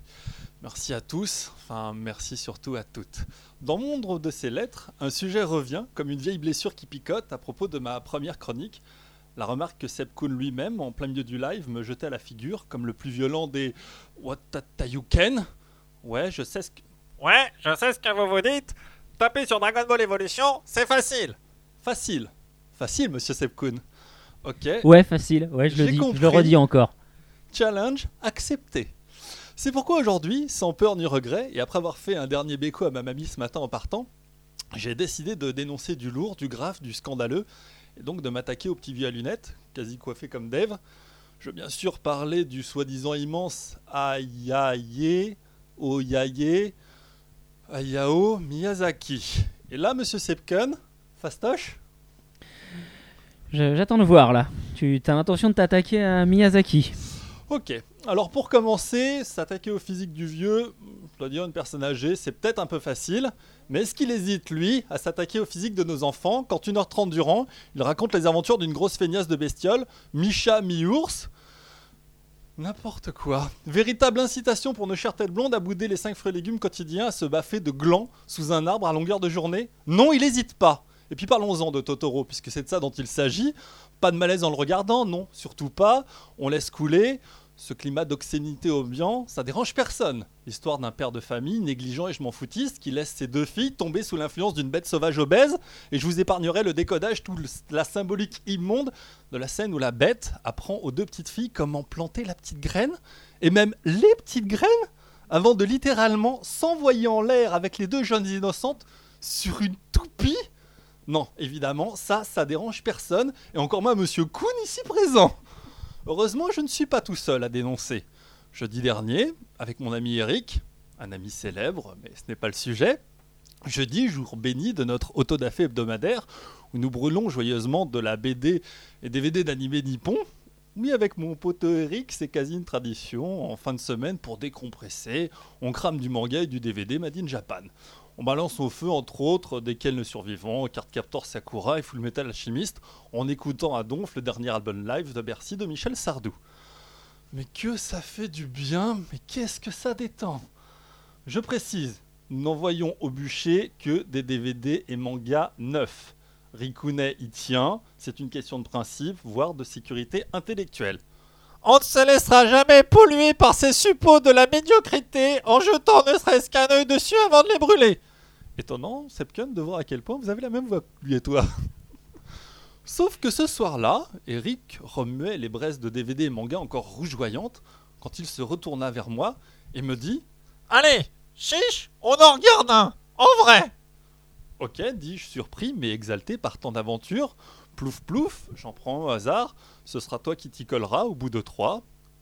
Un, deux, et hop, c'est Kiki la petite sorcière qui s'y colle. Et c'est parti, nous regardons le film, sage et concentré, Michel Sardou chantant encore un peu dans nos têtes, quand tout à coup, au bout de 6 minutes et 47 secondes de film, un cri Ah Eric est pris de convulsion et dans un geste désespéré jette sa sur droite, sa préférée, vers la télé, qu'il loupe de peu. Une gamine qui vole sur un balai, accompagnée d'un chat qui parle. Et noir en plus Tu te rends compte de l'impact de cet exubérant délire pro-sataniste sur nos mômes? Oui, je me rends compte. Je me rends bien compte. Je tiens à signaler que la démonstration scientifique que je viens si brillamment de vous livrer fonctionne avec toutes les œuvres du triste sire Miyazaki, de Nausicaa à Princesse Mononoke, et je vous cause même pas de cette horreur de pogno. Donc Hayao Miyazaki est un monstre, mais maintenant qu'avec Eric nous vous avons ouvert les yeux, la vision ultra-violente et obscène de n'importe laquelle de ses œuvres vous en convaincra mieux que nous. Oui, même vous, monsieur Kuhn. Avant de vous quitter, je tenais à vous conseiller la lecture du dernier livre de mon ami Eric, Mélancolie française, un livre incroyable où l'élégance érudite, mêlée aux sensuelles caresses de la verve et du charisme de son auteur, régalera vos soirées, étonnera vos amis, guérit les poussées d'acné tardive, éloigne le démon du foyer, garantit le retour de l'être aimé au foyer. Bref, c'est beau, j'en ai des frissons rien que d'en parler. Bon, ok, je l'ai pas lu, mais si Eric peut cramer du manga et des animes sans les voir, je peux bien faire l'éloge de son livre sans l'avoir lu. Des poutos à tous Bravo, bravo. Et donc maintenant, c'est l'heure du dossier. Alors aujourd'hui, on va parler du Young et du Shonen Up. Donc euh, pour euh, essayer de ne pas être euh, pro un éditeur, on va parler de tout ça. Donc c'est l'émergence d'un nouveau genre en France. Alors on va aborder ça en plusieurs étapes. On va déjà essayer de définir ce que c'est, de voir de quand ça vient, comment on le reconnaît, et enfin surtout de savoir pourquoi est-ce qu'on parle de ça aujourd'hui dans le podcast. Alors le Young, en fait, c'est un nouveau genre de, enfin un nouveau genre de manga. C'est un genre de manga qui émerge en ce moment en France, qui est à mi-chemin entre le shonen et le seinen. Le but, en fait, c'est tout simplement de faire le pont entre deux générations. C'est-à-dire que clairement, euh, les lecteurs de shonen sont maintenant euh, très identifiés. Au bout d'un moment, le shonen, on commence à trouver ça un peu trop naïf, et on peut trouver le seinen encore un peu trop chiant. Donc du coup, il n'y a plus rien entre les deux. Et bah c'est faux. Il y a le young, euh, il y a le young seinen. Alors euh, concrètement, le nom vient euh, de young adult en fait. Euh, C'est de l'anglais, comme très souvent au Japon, et c'est inspiré de la fiction young adult ou yalit pour les spécialistes. Et le but, bah, tout simplement, c'est de s'adresser à des grands adolescents ou des jeunes adultes, on va dire du 16-25, avec des thématiques qui leur parlent, comme bah, le début de la vie sexuelle, un changement de situation majeur, un passage à la vie active, ce genre de choses. Et tout simplement, en fait, pour simplifier, on va dire que ça va être de prendre un récit seinen et de lui appliquer un traitement shonen. Voilà. Est-ce que cette définition vous convient? Oui, je pense aussi. Je rajouterais une chose, c'est que majoritairement dans, et là je vais me, taper, me faire taper sous les doigts en disant ça, majoritairement le Jung, on le reconnaît parce qu'il y a trois thèmes principaux. Ah, mais ça, c'est après, ça, c'est la rubrique, ça le ressemble à quoi? sexe, la violence et un peu d'immoralité. Voilà. Des fois les trois, ou juste un de ces trois éléments. Mais en tout cas, souvent dans, dans le Jung, on retrouve. et C'est d'ailleurs le, le- le fameux truc de Glénat quand ils avaient commencé avec Akira à l'époque et qu'ils avaient dit c'est violent et c'est beau. Voilà, Jung, ouais. c'est un peu. Alors justement, bah, le public du Young, qu'est-ce que c'est? On va se tourner vers euh, Raphaël, puisqu'il a choisi de rester avec nous pour le reste de l'édition, de l'émission. Pour toi, euh, le lecteur de, euh, de Shonen Up, du coup, on va dire, pour rester sur ton label, à quoi il ressemble? Alors bah, c'est simple, c'est grosso modo euh, l'adolescent euh, qui s'est tapé euh, 40 volumes euh, de Naruto ou de One Piece, qui commence à avoir des intérêts pour des choses un petit peu, plus- un petit peu différentes, Le sexe. par exemple, et qui, qui a envie, entre guillemets, bah, de pas rester collé euh, sur ce titre-là, sur ce, sur ce contenu, qui se dit bon voilà, ça c'est pour les ptios, euh, moi je veux un truc un peu mieux quoi. Un truc un peu moins gentil, en fait. Voilà, un truc un peu plus nerveux, un peu plus euh, dans les goûts que je peux avoir à ce moment-là. Donc je pense que ça, ça, ça s'adresse quand même, je pense à... Ouais, ça doit commencer à mon avis à, à toucher les gens vers 15, 16, 17 ans et puis jusqu'à 20, 25 quoi, je pense. Après, tout dépend de la maturité du lecteur quoi. Je veux dire, il y a des gens qui vont commencer à lire des trucs comme 20 Century Boy à 18 ans, euh, d'autres à 25. Bon voilà, mais je pense que c'est vraiment clairement dans l'intervalle. Aujourd'hui, euh, force est de constater que bah, Naruto ou euh, One Piece, euh, c'est 100, 150 000 exemplaires au tome. Le meilleur euh, CNN du marché doit être, à mon avis, à 30 ou 40 000 exemplaires, 50 si on compte large. Bon, bah voilà, qu'est-ce qui se passe entre les deux Il y a une déperdition de lecteurs. Donc, euh, ce genre, je pense, permet euh, de les garder captifs euh, autour de ce, de ce média. Ceci dit, au Japon, le Jung n'est pas si vieux que ça. hein. Comme tous les, tous les mangas au Japon, c'est issu de quelque chose qui a existé. C'est un peu. Il y a eu dans les années 60 euh, le Gekiga qui a commencé, qui a créé le manga d'une certaine façon. Ensuite de là, ben, ça s'est séparé. Il y a eu le seinen d'abord, puis le, le, le shonen, la BD pour enfants, et puis après, dans les années 4, au début des années 80, le shojo, etc. Avec tous les styles qui évoluent. Et effectivement, le ça c'est assez récent. Et il y en a de plus en plus. Euh, de toute façon, les magazines Jung, maintenant, ça fleurit chez tous les éditeurs. Chaque éditeur a au moins un magazine euh, dans, sa, dans son édition. Alors justement, moi j'ai fait un peu comme Tofu, hein, j'ai fait mes devoirs euh, correctement et je suis allé faire des recherches un peu sur internet. Alors le premier magazine Young, en fait, il date de 67. Il est chez euh, Shonen Gahosha et il s'appelle simplement Young Comic. Alors euh, c'est particulier quand même parce que c'est pas, on n'est pas encore, justement, tu disais c'est assez récent le, le Young Seinen. Là, on n'est pas encore complètement dans ce genre-là puisque honnêtement, c'est plutôt un magazine de cul en fait, hein, quand même. Voilà, faut, faut être franc. C'est plutôt un magazine de cul. Après, le, Weekly Young Jump, qui est un des, des plus connus, lui, il arrive plutôt en 79. Et en fait, voilà, grosso modo, c'est à partir des années 80 que euh, les magazines Young commencent à se créer, puisqu'on a euh, le Jump donc en 79, on a le magazine de chez Kodansha en 80, le Young King en 87, euh, voilà, Animal de chez Akusensha avec Berserk, c'est en 89. Euh, derrière, il y a encore Shonen Gaosha qui en recrée, il y a le Ultra Jump en 95. Donc on voit vraiment que c'est les années 80 en fait où les magazines arrivent et où euh, bah, après du coup le temps que les magazines euh, trouvent leur public, trouvent leur cible, c'est vrai qu'on voit bien que le Young ça a commencé vraiment à percer dans les années 90 euh, voilà avec des œuvres justement comme Gun ou ce genre de choses. Et du coup c'est intéressant parce que quand on regarde quand on regarde les magazines de, de Young, en fait, euh, on voit que parmi les, les gros succès, on a beaucoup d'auteurs qui sont des auteurs qui ont fait du shonen avant. en Ah, fait. C'est le cas de l'auteur de Z, de Oui, Zetman, de par Zetman exemple. qui a fait. euh, euh, voilà. On a l'auteur de, euh, comment, bah, Slam Dunk. de Slam Dunk, voilà, tout à fait. Euh, l'auteur de Gun, parce qu'il me semble que le premier Gun, euh, il n'était pas dans le Shonen Jump. Je dis peut-être une bêtise. Non, non, il était euh, aussi déjà euh, dans, dans un Young Jump. C'est En fait, il est passé maintenant dans un magazine qui s'appelle Ultra Jump, mais qui reste quand même un magazine plus Young, Ouais. mais qui est assez atypique, euh, Ultra Jump comme magazine. C'est difficile à définir puisqu'il y a Bastard entre autres dedans. C'est vraiment un magazine mix. euh, Bon, eux, Ja- plutôt Seinen, quoi. Enfin, Young Seinen. Y- Voilà. Mais finalement, ce qui est assez intéressant, c'est de constater que bah, c'est l'un des derniers genres euh, de magazines euh, sortis au Japon dans les années 90. hein. Ouais. Il n'y a pas eu non plus de gros événements euh, dans le même genre depuis. Et étonnamment, bah, ça arrive en celui- France comme l'un des derniers genres aussi. Voilà, c'est ça, exactement. Force est de constater que la France euh, est encore. euh, Elle suit le bien mouvement. le Voilà. mouvement. Quoi. Ouais, Et puis de toutes les façons. je pense aussi, si je peux me permettre, que euh, il y a aussi un, un facteur très important qui fait que ces magazines ont percé dans les années 90.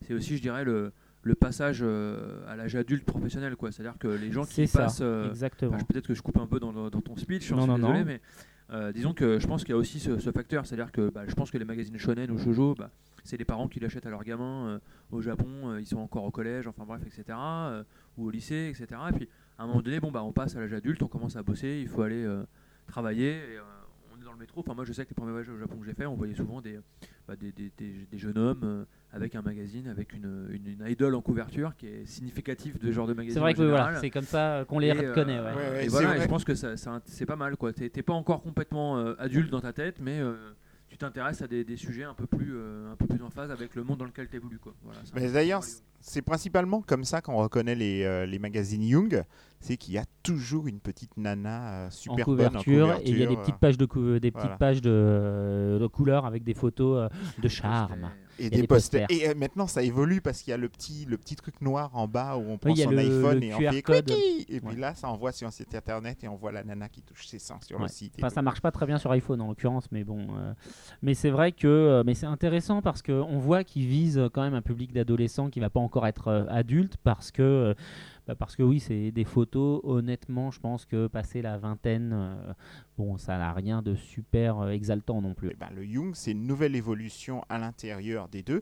Puis c'est vrai qu'effectivement, comme disait Raphaël, il y a une déperdition du, il y a une déperdition du public entre le shonen et le, le seinen. Et effectivement, euh, ben, les Japonais, forcément, ils y ont pensé. Il faut trouver un style pour essayer de rattraper ces gens-là. Voilà. Encore, une fois, on a de la chance. hein. On n'a pas encore tous les magazines, tous les genres, tous les trucs qui existent au Japon. Parce que sinon, on les prendrait euh, dès la crèche, les enfants, hein, avec des magazines euh, pour les très très petits. Bah oui, il y a Col- Bah, d'ailleurs, euh, des choses à faire. Le manga n'est pas mort. Rassurez-vous. D'ailleurs, en ce moment, le- l'un des magazines qui monte le plus au Japon, c'est le Colo Colo Comics de Shogakukan, qui avant était un magazine, somme toute, pour les enfants, puisque c'est un magazine uniquement de licence. La seule, le seul titre qui n'est pas licence dedans, c'est Doraemon. Donc c'est le magazine qui fait Bakugan, qui fait Beyblade, qui fait Pokémon, qui fait... euh, que des œuvres d'auteurs euh, profondes et travaillées en fait. Voilà, exactement. Et ce magazine, en ce moment, eh ben, est devenu, par exemple, le magazine leader de Shogakukan, est passé devant le, le Shonen Sunday, et ça fonctionne de mieux en mieux en ce moment. Donc c'est vrai que les Japonais, ils pensent à chaque genre, euh, le boys love, le machin, etc. Donc, euh, mais eux, pour eux, c'est quelque chose de naturel. Nous, par contre, on aime bien quantifier, mettre des On numéros, mettre dans des des cases. noms. Voilà, exactement. Et euh, du coup, bah, pour revenir un peu sur, euh, sur le Young euh, Seinen, en fait, effectivement, tout à l'heure, je croyais que tu que allais couper dans mon speech, mais pas du tout. Donc, c'est bien que tu aies abordé. Je pensais que tu allais aborder autre chose. Moi, je, pense aussi que l'émergence en fait, du genre au Japon, ça a été la convergence d'intérêts économiques, du genre, bah oui, il faut, faut se choper les lecteurs qui vont, arrêter de lire, qui vont arrêter de lire du shonen, et la convergence aussi d'intérêts, je pense, d'auteurs qui, bah, justement, quand on prend que ce soit Tetsuo Hara, euh, comment, euh, Tsukasa Hojo, euh, tous ces auteurs en fait qui ont fait leur, leur carrière dans le shonen, au bout d'un moment, bon bah le neketsu et les histoires gentilles, ils en ont fait le tour, ils, ont, ils sont devenus pères éventuellement, ils ont envie de raconter d'autres choses, il y a d'autres thématiques qui les intéressent, et du coup ils ont besoin d'un nouveau support, ils sont plus à l'aise dans le, dans le shonen jump parce que c'est plus du tout ce qu'ils ont envie de faire, ils en ont fait le tour, et, et du coup ils cherchent un nouveau support, d'un autre côté il y a un éditeur qui cherche à, à créer un nouveau support et je pense que c'est un peu euh, ce genre de, euh, de convergence qui ont aidé euh, à la naissance du, du Young, moi je pense. D'ailleurs, c'est intéressant juste de noter euh, comme ça, puisque tu parlais des trois composantes euh, tout à l'heure du Young, tu disais sexe, euh, violence, immoralité. C'est intéressant de noter qu'un des Young les plus, un des seinen, pardon, les plus connus en France, c'est quand même Enfer et Paradis. Et c'est intéressant de noter que pour le coup, O'Great, c'est un auteur qui vient pas du tout du shonen, lui, puisque avant, il a fait ses premières armes dans le hentai, lui. Lui, clairement, il a au contraire il a arrêté de faire des trucs, euh, il a retiré beaucoup de sexe dans ses œuvres pour euh, arriver à la dose euh, qu'on va dire euh, comment euh, abordable et, euh, et morale. Comme ça, là, vous pouvez me citer trois titres qui réussissent à cont- trois titres qui peuvent contenir les trois genres à l'intérieur? Je crois que Sab Kuhn vient de donner l'un des plus représentatifs, quoi, en tout cas. Bah, je sais pas, ouais, Enfer et Paradis. euh, alors moi, je vais en tenter Ganjima. trois. Ah, d'accord, vas-y. Vas-y, vas-y, Ah, vas-y. Parce qu'on... Un Battle Royale pas- Ouais, Battle Pas Royale. mal, tout pas à mal, fait. pas mal. Euh, Tofu, tu veux en essayer un? Je sais pas, Gantz. Gantz, tout à fait. Allez, vas-y, le tien. Ouais, Oui, qui compte? Effectivement, ce qu'on peut dire du Jung, c'est que c'est, euh, si vous en avez marre du, euh, du très gentil, euh, du, hein, effectivement, le Jung, c'est euh, souvent ce côté fouillé. On peut trouver un peu dans voilà tous les scénarios, un peu, on va dire. Aujourd'hui, c'est euh, c'est souvent dans le Jung qu'on arrive à trouver les idées les plus intéressantes et les plus novatrices. Bah, c'est vrai que le principe, en fait, ça va être de prendre vraiment des récits euh, qui vont être intéressants, qui vont être travaillés euh, et qui vont être du coup plus, euh, bah oui, plus fouillés que euh, ouais, je suis un jeune ninja et j'ai envie de devenir Okage. Non pas que ce soit mal. hein. Ouais, voilà, exactement. Donc là, on est sur une histoire qui, est- qui va être vraiment, vraiment intense, du type, ouais, effectivement, bah, je suis parti à la, à la guerre avec sept de mes potes, et puis comme il y en a quatre qui ont eu peur, et bah, ils sont restés, nous on est allés se battre, et quand on est revenu, comme ils avaient peur qu'on les dénonce, ils nous ont tués, et, et maintenant j'ai l'intention de me venger. Voilà, on est sur un pitch un peu plus travaillé, ça c'est le pitch du Bellblad, pour ceux qui l'ont pas lu. Donc, eh ben, en fait, on va, on va conclure ce débat. On va laisser à chaque personne dire un petit mot euh, sur le, le Jung pour, euh, voilà, euh, pour essayer de vous convaincre euh, de, de l'intérêt de ce genre. Donc, eh ben, on va forcément commencer par notre invité. Bon, très bien. J'avais l'espoir que ça- je finisse euh, pour avoir le temps de préparer un petit peu. Donc non, mais en fait, euh, moi, techniquement, euh, j'ai qu'une chose à dire. C'est vrai que euh, plus que s'intéresser à ce genre, je pense que c'est intéressant de s'intéresser aux titres qui, sont contenus dans ces genres. Euh, je pense qu'il y a énormément de très, be- très belles séries euh, qui sont des Young. Euh, historiquement, que ça peut être un titre comme Gun, par exemple, dont on parlait tout à l'heure, qui est historiquement l'un des premiers mangas en France à avoir rencontré un tel succès. Ça peut être Black Lagoon chez nous, que moi j'apprécie particulièrement. Ça peut être Z-Man chez Tonkam. Ça peut être énormément de titres dans ce genre-là. Et voilà, ne vous privez pas de, découvrir euh, des titres en pensant que bah, après Naruto ou One Piece, il n'y a rien qui peut vous correspondre. Euh, le manga, c'est riche. Il y a beaucoup de choses. Et il y a plein de titres qui peuvent correspondre à vos goûts du moment. Et euh, demandez l'avis de, libraires ou de, spécialistes. Informez-vous sur des sites comme Mangavore. Euh. Merci. Eh ben moi, pour conclure, un peu comme notre invité, j'aurais techniquement une chose à ajouter, à savoir oublier qu'il y a Last Order dans ma bibliothèque. Dites-vous qu'il y a surtout Vinland Saga et Kigami. Oui, donc je voudrais dire que, tout à l'heure on disait que le Young euh, c'était pour les gens entre, euh, disons, 16 25 ans. J'en ai beaucoup plus et euh, ça m'intéresse aussi, donc euh, voilà, c'est bien. Oui, non, c'est vrai que pour rebondir un peu sur ce que dit Ness, euh, c'est vrai qu'encore une fois, là, c'est un débat, c'est très théorique.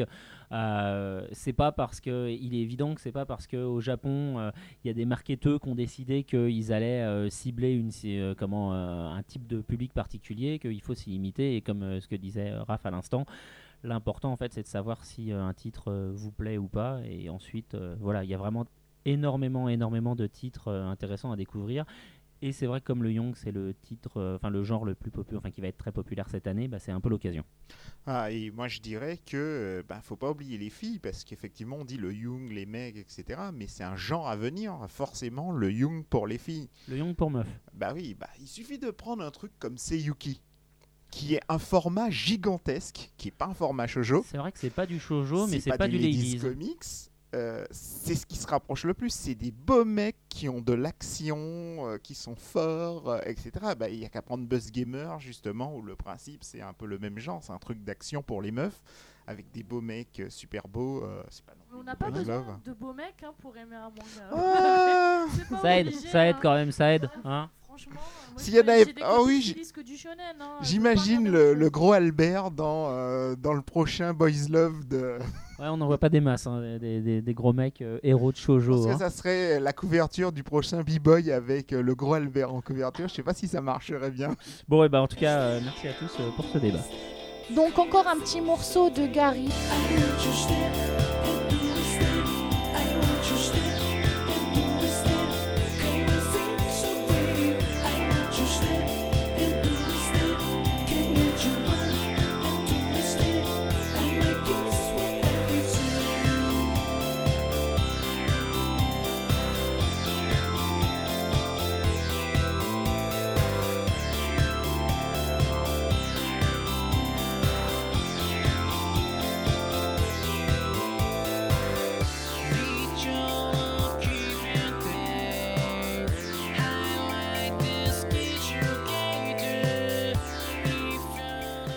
Donc avant de se quitter, on va juste euh, prendre un peu de temps pour euh, chacun vous conseiller en fait un titre qui nous a plu euh, ce mois-ci. Alors ce sera pas nécessairement une nouveauté, mais des fois-ci. Et je vais commencer en vous parlant de Otaku Girls 4. Alors Otaku Girl, pour vous le, Vous l'aurez compris, Al, ça lui plaît pas. Alors, Otaku Girls, de quoi ça parle? En fait, c'est une histoire d'amour entre un garçon, qu'on va dire normal, somme toute, et une otakette à fond sur l'yaoi. Donc, du coup, forcément, euh, entre un type euh, plutôt timide et une nana complètement asociale, c'est un peu compliqué. Alors, pourquoi est-ce que moi je kiffe ce titre? C'est tout simplement parce que si dans votre entourage, vous avez une copine un tant soit peu otak, mais vous allez forcément être explosé de rire en lisant ce titre parce que c'est hyper blindé de références otaku, c'est hyper euh, blindé de toutes leurs euh, tous leurs tics de, langage, tous leurs euh, tous leurs travers sociaux. quand tout d'un coup dans une boutique il y a l'héroïne et sa meilleure amie qui se tapent un délire et tous les clients qui la regardent bizarrement, bah honnêtement moi j'ai déjà vécu ce genre de situation et en plus je voulais vraiment faire une mention spéciale sur l'adaptation française qui est juste excellente. Vraiment le, vocabulaire choisi, il est vraiment, vraiment, vraiment très, très bon. Il est adapté. Il y a plein de petites blagues. Il y a du, euh, il y a du choix au niveau des vocables qui sont pas toujours français, mais qui sont les vocables utilisés vraiment par les otakettes dans la vie. Par exemple, quand euh, euh, l'héroïne voit le mec qui, euh, qui la kiffe et un autre, elle, elle, elle regarde et fait Ah, mais ils sont trop yaoi ces deux-là Et bah, ça, ça veut rien dire, mais pourtant, c'est comme ça qu'elles parlent, les filles. Et franchement, et bah, si vous avez envie de vous payer une bonne tranche de rire, euh, bah, essayez Otaku Girls, je pense que vous serez vraiment pas déçus. Donc, euh, bah, moi, je vais pas être très original parce qu'effectivement, je passe euh, le plus mon temps à, à lire mes propres livres. Comme c'est honteux, égocentrique. je sais, je suis désolé. Donc, euh, bah, moi, je voudrais vous conseiller euh, un titre qu'on réédite, euh, qui avait déjà été publié, mais avorté par un éditeur précédemment, qui s'appelle Rainbow. Euh, qui, euh, qui vraiment est une surprise pour moi en tant qu'éditeur. Euh, c'est vraiment un excellent euh, qui raconte les aventures dans l'après-guerre d'un groupe d'adolescents qui se découvrent dans une maison de, de redressement euh, et donc où ils sont évidemment maltraités parce que sinon ça serait pas très intéressant. Moi, ça m'a fait penser à Sleepers pour le coup. ce C'est un petit côté Sleepers et donc qui vont euh, que tout euh, que tout éloigne mais que tout rapproche finalement puisque ils sont issus d'univers et de, régions différentes mais ils se retrouvent euh, unis par l'amitié. Donc euh, une symbolique assez classique dans les mangas. Ça n'a rien à voir avec les chevaliers de Zodiac hein, je précise. Et, euh, ils se retrouvent donc maltraités par, le gardien de prison et le médecin de la prison. Et ça va raconter donc dans une première partie de l'histoire sur cinq volumes à peu près l'intrigue euh, l'intrigue qui s'y passe et euh, leur vengeance en, en- en sortant parce que évidemment Ouais, il va se donc passer carrément, euh, Sleeper, Sleepers, hein, quand coup. même. Hein. c'est Sleepers mais par contre effectivement avec une approche complètement différente c'est Ils se normal, font mais- pas violer. voilà. et euh, Joker et, euh, et non mais c'est vraiment super bien traité Euh, c'est c'est une belle histoire quoi voilà moi je c'est le titre que j'ai à retenir dans ma production du premier trimestre en tout cas. Donc avec Nesrine, nous avons euh, le même coup de cœur. Nous avons le même coup de cœur euh, ce mois-ci, à savoir euh, plus tôt. Moi, j'ai lu les trois premiers tomes qui sont sortis en l'espace de deux mois. Et bah, je suis déjà fan à la base de tout ce que fait euh, Urasawa. Mais là, sur Pluto, le fait de reprendre l'univers d'Astro Boy et de réussir à me le faire apprécier, ce qui n'était pas gagné a priori, puisque je suis pas forcément fan d'Astro Boy, je trouvais que c'était un, un vrai coup de génie. Quoi. Au niveau de l'histoire, c'est extrêmement bien raconté, c'est prenant. C'est un univers qui est complètement revisité, où euh, j'ai l'impression en tout cas qu'il a eu euh, pas mal de liberté pour réadapter certains personnages, ne serait-ce qu'au niveau du graphisme. Donc euh, c'est vraiment le gros coup de cœur de ce mois-ci. D'un tome à l'autre, euh, il y a du suspense, euh, l'histoire euh, gagne en intensité, bref, vraiment à découvrir. Oui, ben moi je trouvais que le petit astro était trop mignon. oui, bon, Pourquoi ça finit rien. toujours par mignon quand tout tombe entre les mains d'une un nana. C'est ouf, hein. Mais ce qui m'a plu, c'est le fait euh, qu'on ait plusieurs styles de robots. Donc euh, des robots euh, qui sont euh, genre femmes de ménage, etc. Il y a des flics, euh, donc qui sont pas forcément, qui ressemblent pas à des êtres humains. T'as d'autres robots qui sont, enfin il y a plusieurs euh, levels, disons, dans les intelligences artificielles. Donc il y en a qui sont physiquement euh, Ouais, ça ressemble à un robot comme on pourrait se l'imaginer, un vieux truc euh, un peu pourri. euh, Dans les années 60, voilà, tout dans ça. les années 60, euh, très mauvais effets spéciaux. Puis il y en a d'autres qui sont beaucoup plus évolués. Et euh, bon, après, on a la problématique de base du Ghost in the Shell. Quoi. Oui, C'est, voilà, c'est ce ça, que complètement. Le robot a une conscience, ce qui peut faire du mal à l'homme, etc. Euh, Asimov et compagnie. Et euh, qu'est-ce qui était marrant aussi, il y a un chapitre où on voit des robots qui se battent. En fait, c'est les robots eux-mêmes qui rentrent dans des espèces d'énormes armures et qui font des combats. Et ça, ça, ça m'a un peu euh, Ouais, le robot dans le robot. Ouais, euh, euh, ça, c'était vraiment sympa. Voilà, puis on s'attache au personnage normal. c'est, cet auteur-là, quoi. Il est très dans le sentiment. euh, la ouais, famille, euh, l'amitié, etc. Moi, pour l'instant, moi, ça me plaît. et Je pense continuer à lire la suite. Voilà. Alors, et pour moi, alors, le titre que j'ai retenu, euh, c'est parce que je les ai lus euh, cette semaine. euh, Donc c'est pas une actu. Voilà, c'est pas du tout une actu parce que je voulais comprendre en fait. C'est- Ça m'intriguait. euh, tout le monde me disait Hubelblatt, Hubelblatt, Kion, etc. ouais, blague, ouais, exact. Donc je me disais, mais c'est quoi ce titre? Il n'y a pas de dessin animé au Japon, rien, alors que ça cartonne dans les ventes en France. Je me dis, mais c'est quoi cet ovni? Donc je me suis dit, euh, bon, on va prendre des risques, on va tenter euh, ce petit titre euh, pour voir ce que ça donne. Bon, ce petit titre qui se vend beaucoup quand même. Ouais, J'allais dire petit, Et, reprends les top livres et donc je me suis pris les dix premiers volumes, donc j'ai pris beaucoup de risques, hein, parce que souvent au bout du troisième ou du deuxième volume, je m'arrête et voilà. Mais je me suis dit, au départ j'avais lu le premier, le premier One Piece, j'avais trouvé ça nul, et finalement j'ai réessayé au volume 5, j'ai trouvé ça bien. Donc je me suis dit peut-être que euh, voilà, ça va se reproduire, donc on va essayer. Et donc j'ai lu le volume 0. J'ai trouvé ça sympa, mais le volume 0 m'a pas accroché plus que ça. Bon, il y a du sexe, de la violence, il y a tous les éléments que j'aime hein, dedans. Donc euh, c'était vraiment le manga fait pour moi. hein, que Et c'est, pourtant, euh, ça t'avait pas accroché. voilà, c'est Berserk bis. euh, et Berserk, pour moi, c'est The référence en matière de manga, sexe plus violence plus immoralité. On peut pas faire mieux, quoi. Donc je me disais, bon, on va parlé du sexe ou pas? Je me rappelle pas. Oui. voilà.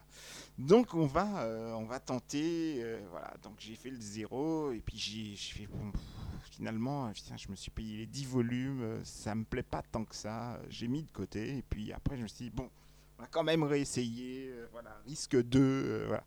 Donc je suis revenu dessus. J'ai lu le numéro 0 et là je suis arrivé au volume 1. Et là, dès les premières pages, avec le petit pitch du euh, ouais, euh, les, les sept héros, machin et tout, je fais ah, un truc qui me plaît. Et puis finalement, petit à petit, euh, ah, déjà, il y avait le mot vengeance dedans, et ça, c'est mon truc. quoi. On me les histoires de parle. vengeance. euh, Voilà, voilà, dès qu'on me dit le mot vengeance, moi, ça me parle. Ouais. Ah non, non, non, non, non, il y a pas. Old Boy. ouais, Boy, voilà, voilà. truc. Voilà, euh, moi, moi- voilà, un grand méchant, le monde, etc., est dans la merde, etc. Et donc on donne euh, à des guerriers euh, la mission euh, ben, de remettre de l'ordre dans le royaume. Et donc euh, en chemin, trois de ces guerriers meurent durant le combat et les autres réussissent à pénétrer grâce aux lances à l'intérieur du lieu même où vit, le- dire, le, démon. Là-dessus, arrivés là-bas, euh, ils découvrent quoi Euh, Il y a des démons gigantesques, des monstres monstrueux dans la forêt et tout. et donc, euh, ben, sept d'entre eux commencent à flipper et tout. Ils se disent non, non, non, je pourrais pas, on va se faire massacrer. euh. Voilà. Mais il y en a quatre. Et eux, euh, ils veulent y aller jusqu'au bout. Eux, ils y croient. Ils y croient à donf et tout. Donc il dit bon, bah, tant pis, c'est pas grave, on va y aller tous les quatre. Tant pis si on meurt, mais on va se battre jusqu'au bout. Et donc ils partent et contre toute attente, ils réussissent la mission. Et À là, quatre. à quatre seulement, et dont une nana et deux mômes, hein, ceci dit. Et, euh, et là, ils reviennent. Et là, les sept autres, ils disent euh, Oh merde, on va passer pour des blaireaux, euh, voilà, des couards et tout, on va tout perdre dans la vie, c'est horrible et tout, il faut pas que ça se sache. Et là, qu'est-ce qu'ils font? Eh ben, Ils butent les quatre. Et donc, euh, ben, l'histoire s'arrêtera là, puisque euh, ils rentrent dans le pays, ils deviennent célèbres. euh, Ouais, genre, c'est eux qui ont tué le démon. voilà, c'est eux, ça devient les sept héros légendaires et tout. euh, voilà, et on leur donne des terres, des royaumes, tout se passe bien pour eux.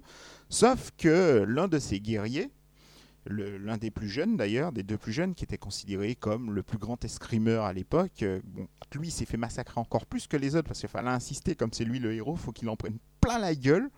Et ben, lui, il en a vraiment pris plein la gueule pour le coup. On lui a arraché le bras, on lui a coupé un œil. Voilà, il a tout subi, quoi. À part le viol, il a tout subi, quoi. Et puis euh, finalement, euh, les mecs, euh, ils font une, ils, ils tuent un mec pour qu'il puisse se taire, mais ils oublient de vérifier avant de le jeter dans le vide qu'il soit réellement mort. Sauf qu'il n'était pas réellement mort. Ah, les blaireaux. D'où l'intérêt du viol. Si tu violes la personne avant de la jeter dans le fossé, pas de débat ni rien, c'est Tu- qu'il est vraiment mort. Voilà. Donc du coup, il le jette dans le vide. Et là, euh, il y a un truc qui se passe. Bah, J'ai pas vraiment compris. hein. Il est dévoré par quelque chose. Et ce quelque chose l'avale ou il avale sa conscience. Bon, bref. Résultat, c'est que au bout d'un certain nombre de temps, il renaît de ses cendres par l'intermédiaire de ce, de ce truc et il devient un semi-elfe. Donc il marche, il erre parce qu'il n'a pas tout à fait conscience jusqu'à ce qu'il arrive euh, devant sept statues représentant les sept héros, euh, donc les mecs qui l'ont massacré. Là, tout lui revient à l'esprit. le, le sacrifice, la tuerie, etc. Et là, euh, Là, il a la rage. il a la rage. Donc, il décide de partir dans une vengeance malgré ce nouveau corps de semi-elfe. Et donc, Hubelblatt raconte l'histoire de cette vengeance. Et ce qui est intéressant, c'est que ça avance quand même relativement vite. C'est pour ça que j'ai aimé. Bon, après, il n'y a plus de cul à partir du numéro 2. Et c'est dommage Et... Mais en fait, on s'en passe finalement. Voilà, on s'en passe finalement parce que justement, le manga, il est bien. On a l'impression, souvent, avec le manga, que euh, tout se ressemble. Mais Oui, ils ont tous des grands yeux. Voilà, exactement. Mais finalement, quand on aime un genre ou un, bou- un- un manga bien précis et qu'on a envie d'aller plus loin, c'est souvent très difficile. Bon, sauf Taniguchi, où là, on, c'est, chaque BD, c'est le tome 2, le tome 3, le tome 4. C'est pas vrai parce que des fois, il marche et des fois, il mange. Et des fois, il et, voyage dans le temps. et Il des voyage fois, dans le il temps. prend le train. Voilà, et des et- fois, il voyage dans le temps. Et des aussi. fois, il prend le train pour aller à un endroit pour manger, mais comme c'est pas à côté du train, faut qu'il marche. voilà, Et c'est des ça. fois, il se réincarne en animal aussi. J'ai vu qu'il y avait des Ah, pas mal. Et il monte Eh, des montagnes des- aussi. Il monte des montagnes. Ouais, parce qu'après, il va dans la nature et il est naturaliste. Oui, c'est vrai, c'est vrai, c'est vrai. Je l'avais oublié celui-là. Des fois, montagnes. ça se ressemble pas tant que ça. Voilà, donc, euh, eh ben, qu'est-ce que tu vas dire comme petit mot d'adieu ce coup-ci, Seb? Alors, euh, moi, mon petit mot d'adieu aujourd'hui, ça va être juste euh, de faire un tout petit focus sur. euh, et je vais essayer de faire ça à chaque émission. Un tout petit focus sur une fonctionnalité euh, du site que vous ne connaissez peut-être pas. Alors, euh, C'est éteindre. qu'il est méchant. Alors, ça, on essaiera de le couper au montage. non, c'est euh, tout simplement. Euh, dans les fonctionnalités sympas euh, depuis, euh, depuis le début 2010 euh, sur Mangavore, c'est que maintenant en fait ça fait portail vidéo, c'est-à-dire que n'importe quel utilisateur peut importer des vidéos depuis YouTube, Dailymotion, à peu près tous les portails majeurs. Et alors l'intérêt, vous allez me dire oui, mais alors dans ce cas-là, pourquoi j'irais pas mater directement mes vidéos sur YouTube ou sur Dailymotion? Bah, C'est que du coup, si euh, les vidéos là vous les matez sur Mangavore, bah, il y a déjà un espèce de tri qui est fait parce que évidemment c'est euh, des vidéos qui vont être ajoutées parce que euh, ça nous plaît, ça va être des vidéos de manga, des vidéos de jeux vidéo, tout un tas de trucs en fait qui vont être rassemblés par, centre d'intérêt. Et donc, comme en plus il y a des fonctionnalités de groupe à la Facebook, et ben vous allez pouvoir trouver des vidéos spécifiques dans les groupes, comme par exemple pour ceux qui attendent ce jeu comme moi avec impatience, des vidéos de démo de Okuto Muso, c'est-à-dire Dyna- Dynasty Warrior, mais avec les persos de Ken le Survivant. Voilà. Bon, moi, je vous remercie tous en tout cas euh, pour cette intervention, de m'avoir invité et puis d'avoir écouté jusqu'au bout. Eh ben, c'est moi qui te remercie en tout cas. Expo, euh, Eh ben, complètement, complètement. Et- et merci à toi de- d'être resté avec nous pendant toute l'émission. Et bah c'est bon, et bah du coup nous on vous donne rendez-vous le mois prochain pour euh, le nouveau podcast de Mangavore.